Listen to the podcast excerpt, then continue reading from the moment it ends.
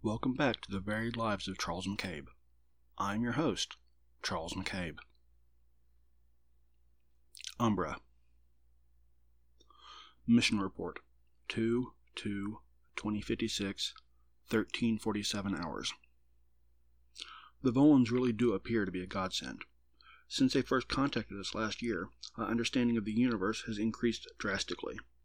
Humanity had long suspected that we were not alone in the cosmos, but to have proof appear on every screen on Earth at the same time was a bit of a shock. Then, when they dropped the bombshell that both of our peoples had evolved from the same group on a planet that was destroyed a millennia ago, I think you could feel the entire population of Earth being struck dumb. Speaking of, next to the Volans, we truly are dumb.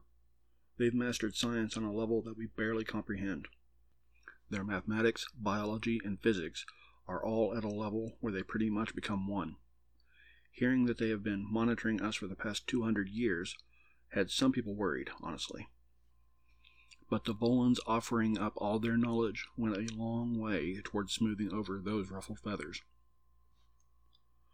The way the Volans live is a bit odd, but evidently it works. No need for a police force, since crime is nearly non existent. No crime because everyone has access to the highest education, best medical treatment, zero chemical addiction, and their culture has evolved past the point of fighting over land. I guess losing a planet will put things like that into perspective. The only reason the Volans have contacted us now is because we have finally taken the first steps towards the same path they have walked. To tell you the truth, there were quite a few people that were against the International Unification Treaty and some were talking about going back to the old ways. At 10 billion strong, the human race cannot afford to spend our resources on petty infighting when there's so much more to life than taking what your neighbor has for the sake of greed. Back to the mission report. I was rambling a bit. First contact with the Volans is scheduled for tomorrow at 1200 hours on the space station. As per instructions, I am the only human that will be present for the first meeting but if it goes well, our two peoples will be able to exchange small groups in order to learn more about each other. I was so lucky to get this assignment from the Council. I guess studying to be a diplomat wasn't such a waste of time, even though our world had become a world without nations. I will have every recording device that we have at our disposal running for the meeting, and between all of them, this will be one of the most well documented moments in human history. I'm nervous and excited. I have absolutely no fear of the Volans because they seem to be a truly peaceful people. Honor and law are high on their list of personal traits, and they cannot harm another without proper provocation. Now, to hope I don't provoke them. Just a little joke. On a personal note, I'm glad I didn't get that head cold that I was expecting. Usually happens when I travel, but I guess space is different. Signing off, for now, James Jackson, Diplomat. 1. Hannah was waiting for her turn at the pedestal.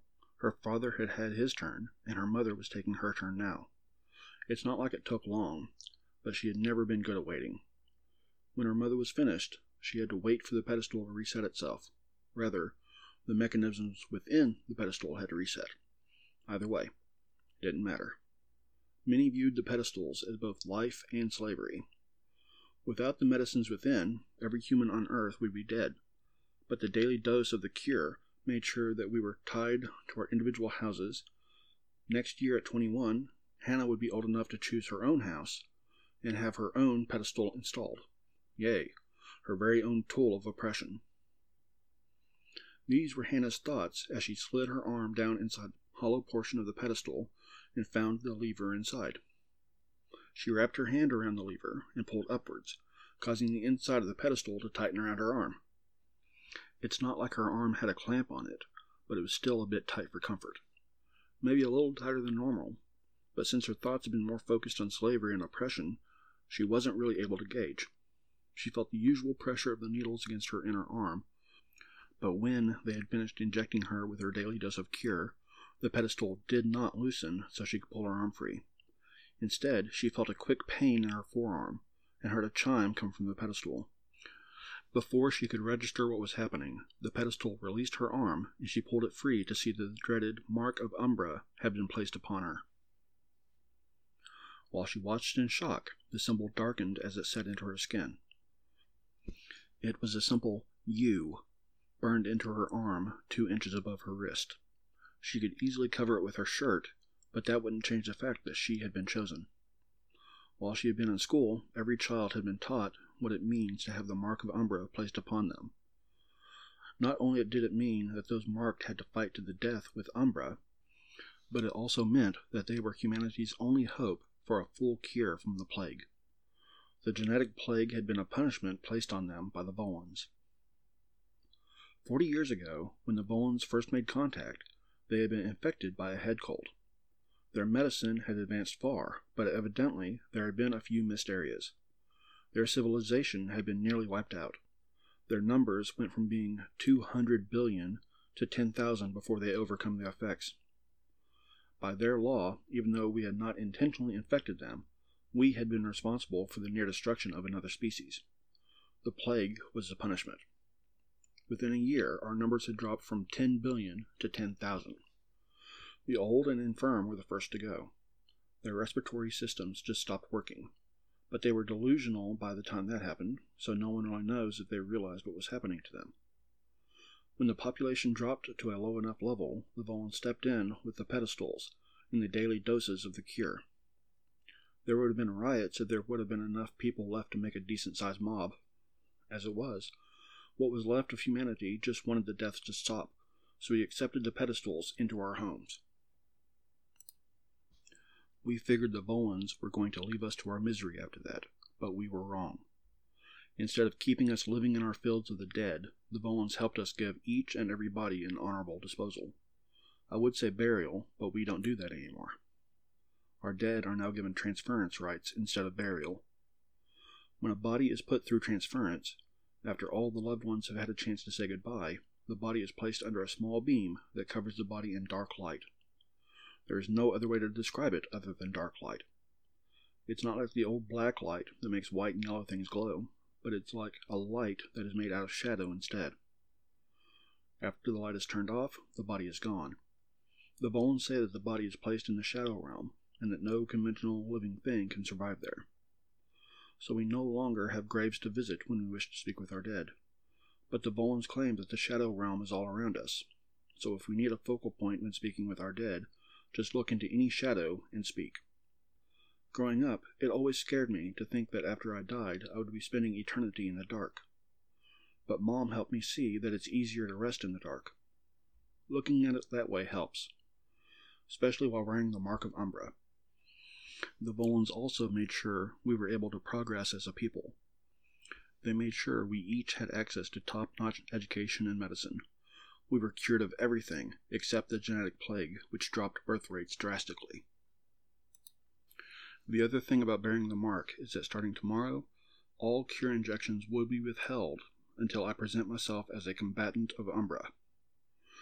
I'm given today to get my affairs in order, which doesn't mean much since I don't have my own house and my few friends are already at work. I guess that just means spending time with my family since both my parents are excused from work until this challenge is completed, one way or the other. I wish I didn't have to put them through this, but there's absolutely nothing I can do about it. I have to fight Umbra, and I have no clue how. The fights aren't televised, and the only people that have to watch are the Volans, a small group of human witnesses, and the families of the Challenger. The Volans watch to see if they are allowed to give us the full cure. The humans watch to tell the rest of humanity the outcome. The Families Watch is a way to help boost the courage of the challenger. Once a challenge starts, there is no contact with anyone until the challenger is victorious. At least, that would be the case if a challenger was ever victorious. There have been 11 challenges over the years, and 11 humans have died. Umbra is undefeated. Every three years, a new challenger is chosen at random from people 20 years or older. I think I'm the youngest challenger to date, but I doubt that's going to help me. These are the thoughts in my head as I look at my arm, hoping that the mark isn't really there and that I'm just seeing things. That's a hope that doesn't last, as Mom sees my arm and starts screaming. Dad comes in to see what has her so worked up, sees my arm, and falls into the nearest chair. I think it was just luck that there was a chair where he was collapsed. All the color drained from his face, and I was suddenly more worried for him than I was for myself. However, he was looking at my arm, and he mouthed two words I'm sorry. That's when it became real for me, and I started crying. My mother wraps her arms around me in the strongest embrace that I can recall her ever giving me. Then the hug gets tighter, and I realize my dad has found his feet again and has wrapped his arms around my mother and me. We stay like this for nearly half an hour before Dad breaks the hug and asks what I would like to do first. As this is probably the last day I'll ever have with my parents, I choose something that I've always wanted to do. I want to have a picnic in the park and just talk. We all take our cameras, since we are a family of shutterbugs, and commence filling the day with laughter and good memories. We don't talk about the challenge, but it's there behind everything we say and do. How could it not be? When it starts to get dark, I make my announcement. I am presenting myself tonight. I'll not risk anyone dying from the plague because I have cold feet. I'm terrified, but that's no excuse for letting anyone else suffer. 2. Mom is against the idea, of course, but Dad understands. He's the one that taught me to face any challenge head on, and as soon as possible, so that I could move past it as soon as possible. We hug once more, then all three of us walk to the Challenger Center. I slide my marked arm into the slot by the door marked Challenger, and the doors open. So does the door beside it marked Family of the Brave. With one last glance at my parents, I walk through the door and hear it close behind me. I can only assume that my parents did the same. The only way I'll have any contact with them again is if I can defeat Umbra. I'm not counting on it. I'm standing in a room that looks rather plain, and nothing like the nightmarish visions we used to tell each other as kids. The walls are white, as are the floor and ceiling. The lighting is hidden, so it seems like everything is glowing. There's a computer box in the middle of the room on a table with a chair, a bed in the corner, and a stall that is probably a bathroom. There's also a slot in the wall. I have no clue what that slot could be for, until I realize it must be how food is delivered. I guess the rumors are true. Until I defeat Umbra, I'll not be seeing another living being. There is another door on the other side of the room, but since it has no obvious way for me to open it, I'm sure it'll come into play later. There's no reason to just stand here, so I go test the bed. It's comfortable, just like my bed back home. I start to think about home and push away the thoughts, because I won't be able to do what I need to if I'm crying like a baby. I wipe my eyes and go check out the computer. The interface is an advanced holo display. There are no keys to touch, nor a screen to look at. It's all holographic. I wave my hand above the small box and it comes alive. The keys are projected onto the table surface, and the display is hovering in the air above the box. It's one of the 360 degree interface systems, so I can work on the display from any angle. That's interesting, but I'm not sure why I would need anything like that, at least, not yet. There is only one object that I can interact with in the display, so I activate it, and since it is an object marked information, it seems appropriate, since I don't have any of my own. The display seems to explode, while a voice tells me that with this box I will set the conditions with which I'll fight Umbra. There are objects that I can activate marked Environment, Conditions, Weapons, Tools, Battle Footage, Food, and Clothes. The last two I figure are for use while I'm still in this room, since I plan on wearing my normal clothes to fight, and I doubt the fight will last long enough to require a meal break. I start checking the different options when I click on the object marked Battle Footage. There is a list of every challenger that Umbra has faced, along with video footage of all the fights. I guess the Volans don't want me to go into this fight blind. That's a plus. I watch the first fight and my heart sinks. I get my first look at Umbra and I feel my stomach drop. He, if it is a he, has to be seven foot tall, with a three foot tail and a face full of teeth. It's surprisingly difficult to get a clear idea of what he looks like, because his body is a flat black that seems to blend in with the background. He moves like fluid, pouring out of the shadows when advancing on a challenger. It appears that he disappears in the shadows until I realize what I'm seeing. He's jumping into one shadow and jumping out of another. He must be going through the shadow realm that the Volans told us about. I didn't think anything could live in that realm, but it seems Umbra can. His opponent looks freaked out by what he was seeing, and I can't blame him. They must not have given him any information on what he would be facing, and is seeing it for the first time now. Poor guy. I'm guessing that's why he chose a parking garage with plenty of hard surfaces.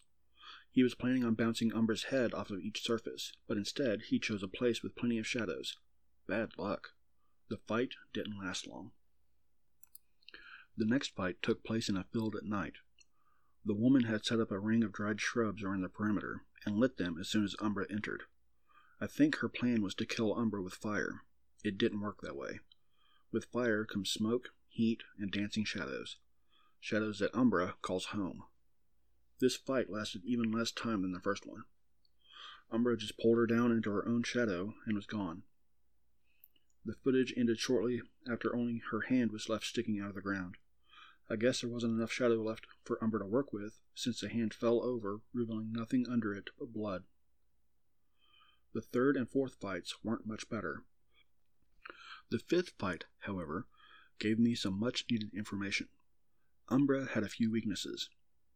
The guy fighting Umbra created an environment completely devoid of shadows. As Umbra was already in the environment when the guy entered, there was no place for Umbra to go. But that didn't stop him from going straight at the challenger.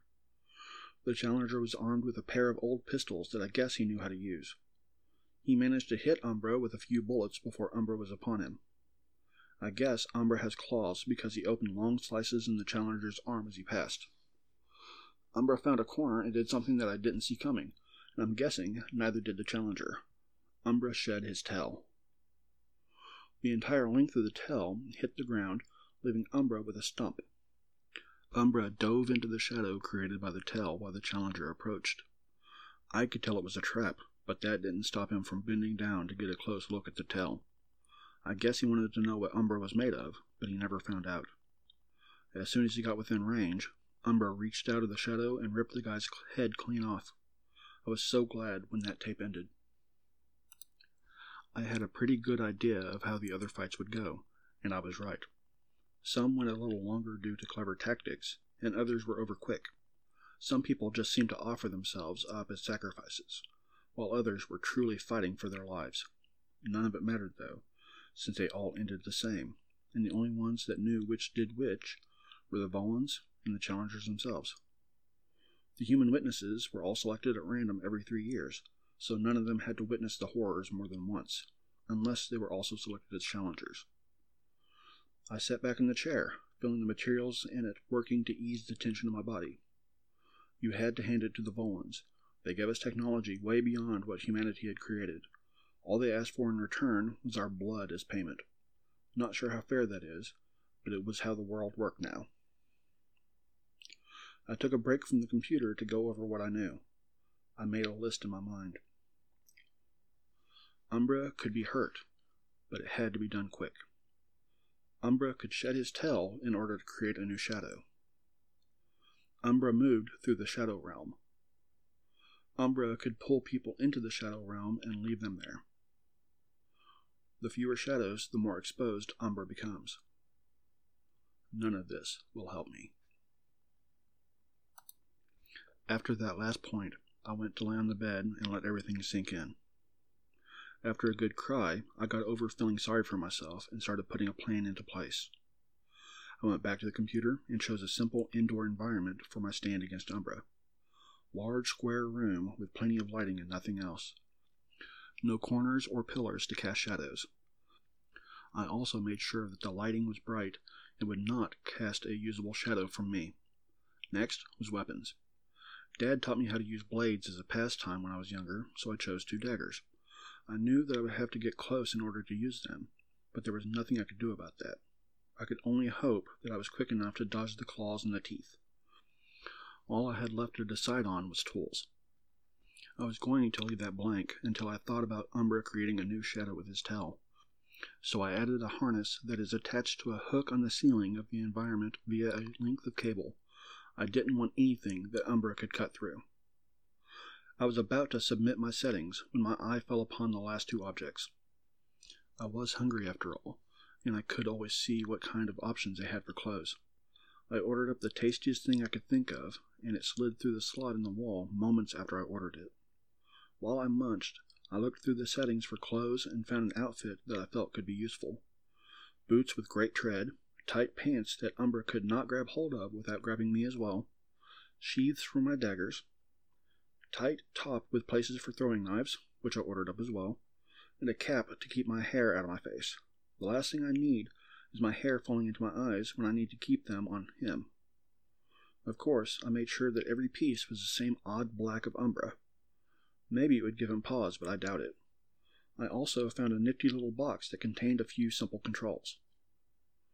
With my outfit set, I was ready to submit my settings. I confirmed that these were the settings I had chosen, and the display went blank. After a moment, the display stated that the challenge would take place the following evening. After that, there was nothing to do but wait. 3. When I awake, the first thing I see is a new table beside the computer table. It looks like it came out of the floor, and on it are my clothes and my weapons. I look for the rope and harness, but I guess those would be waiting for me in the environment. After getting dressed and sliding my blades into place, the door that I had not entered through opened. I stepped through and found my harness waiting for me in a room not much larger than a closet. I stepped into the room and the harness, and locked it into place when another door slid open. With this door open, I found myself looking into the very room I designed yesterday.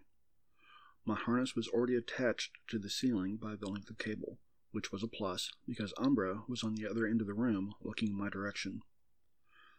I have no clue if Umbra gets hungry, but he looks hungry to me.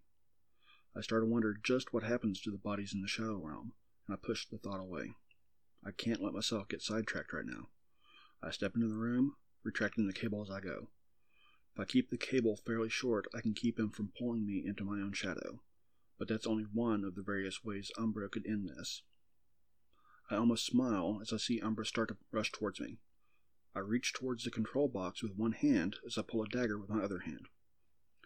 The last thing I see is Umbra reaching one huge arm back in order to slice at me with his claws when I hit the button on the box. The room goes black. I hear Umbra stop cold. He may have realized what I'm up to, but if not, this could get interesting. I drop the box and grab my other dagger. I hear Umbra moving towards me again, and I realize that we are both blind. My gamble paid off.